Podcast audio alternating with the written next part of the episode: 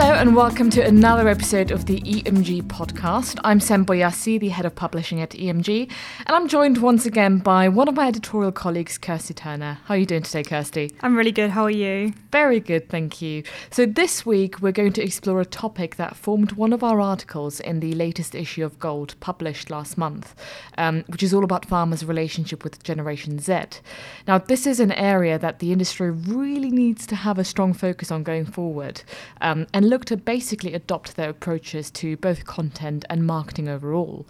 Um, but first of all, Kirstie, as someone who I think falls into the category Just about. of Generation Z, um, could you define this group for us? I know it can generally be generalizing that group, mm-hmm. um, but do you think there's a general definition or what the main characteristics are of this generation? I think so. So it's the generation that comes after millennials, and it's kind of loosely defined as those born from the mid 90s onwards.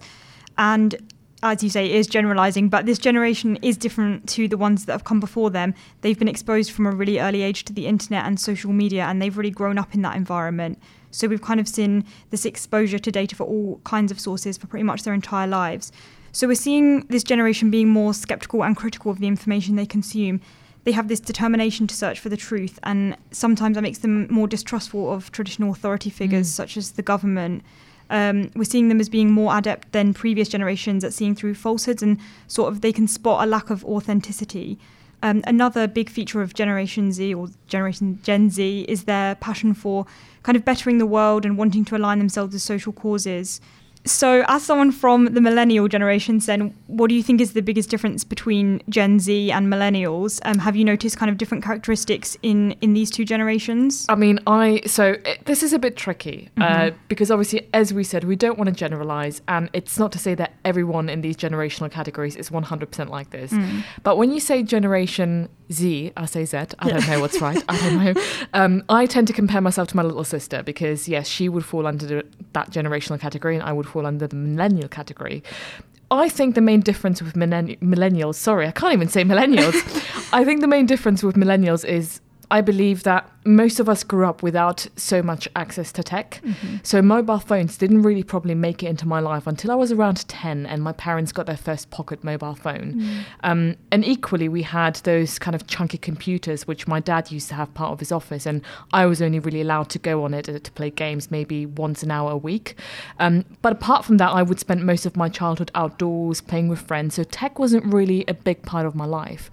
But fast forward, and once social media became a big thing throughout my teenage years um, and early adult life, us millennials did fully buy into it. And when I say buy into it, I mean literally. So not just we like it and we use it, we like it and trust it so much we monetize it for brands.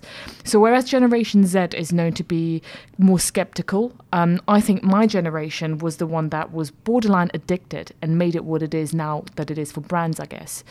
Um, but what about you then? Do you see any differences in mindset between yourself and colleagues from earlier generations in daily life? I know a bit of a cheeky question, but yeah.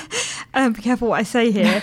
I think it's kind of what you're saying about this familiarity with social media and technology. I think I see both actually in, in Gen Z and millennials, we have this uh, just understanding of, of social media and I think that that's a little bit different to colleagues from earlier generations in that it's kind of for them learning how those things work, whereas that's always been a part of our lives. Mm. And I think that's where the, the biggest difference comes. I also think what we spoke about a little bit already is that um, kind of familiarization with with causes and wanting to be associated with that. I think that's not just a nice thing to have anymore for for these generations. It's a necessity, and we really want to associate with brands and causes, and and having a social cause is is a really important part of that now. Yeah, and, and it's it's a growing population, isn't it? And hugely influential. I think there was something around um, there are going to be two billion members of uh, Generation Z now living across the world, mm. um, and by 2020 they're expected to account for 40% of all consumers.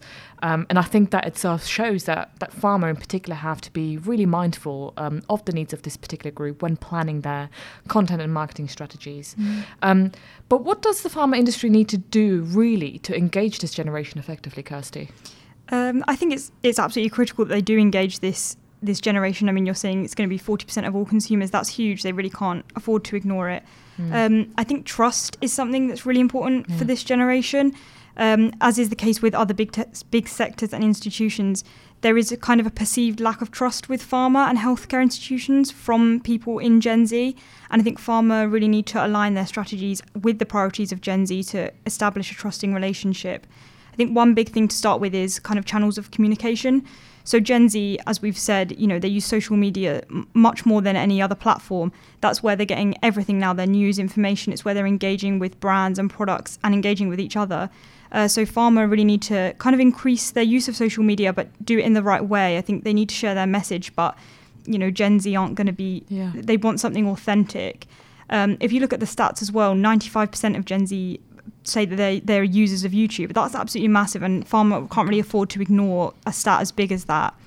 I think when it comes to brands as well, Gen Z above all they want authenticity they don't like having products pushed upon them they want to you know they want the content to be engaging and, mm. and not directly related to products um, gen z want to see companies that are, are, genuinely motivated to do good and improving the world this has to be authentic i think they kind of see through if brands are just doing it you know, associating with a social cause as a PR move, I think this generation can really see through that. Exactly. And on your note on YouTube, that reminded mm. me, um, I think one pharma company in particular that does it really, really well is Leo Pharma. Mm-hmm. They published a series of videos featuring key opinion leaders on their YouTube channel to raise awareness and educate patients on diseases and treatments.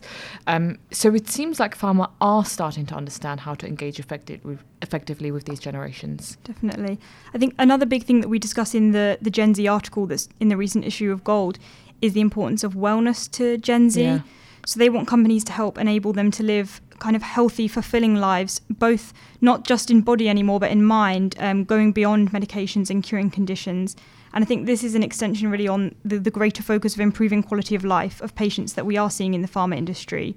Uh, I think pharma need to put a greater emphasis on on developing wellness solutions to either complement medications or even as standalone products. Um, we're definitely seeing moves in, in this direction. For instance, um, I know Johnson and Johnson formed a whole new health and wellness division yeah. um, that they used to create programs focusing on wellness and prevention, uh, behavioural health, and chronic disease support. Absolutely, and and I think in summary, essentially the thing that Generation Z want, and one of the main things that pharma need to learn and kind of shout through their content and marketing to attract and basically get themselves in front of this new generation of consumers, is to yes attach yourself to something meaningful and do that in a genuine way. Because mm. as we said, Generation Z is a generation that can genuinely see through all of that and understand whether or not that is genuine.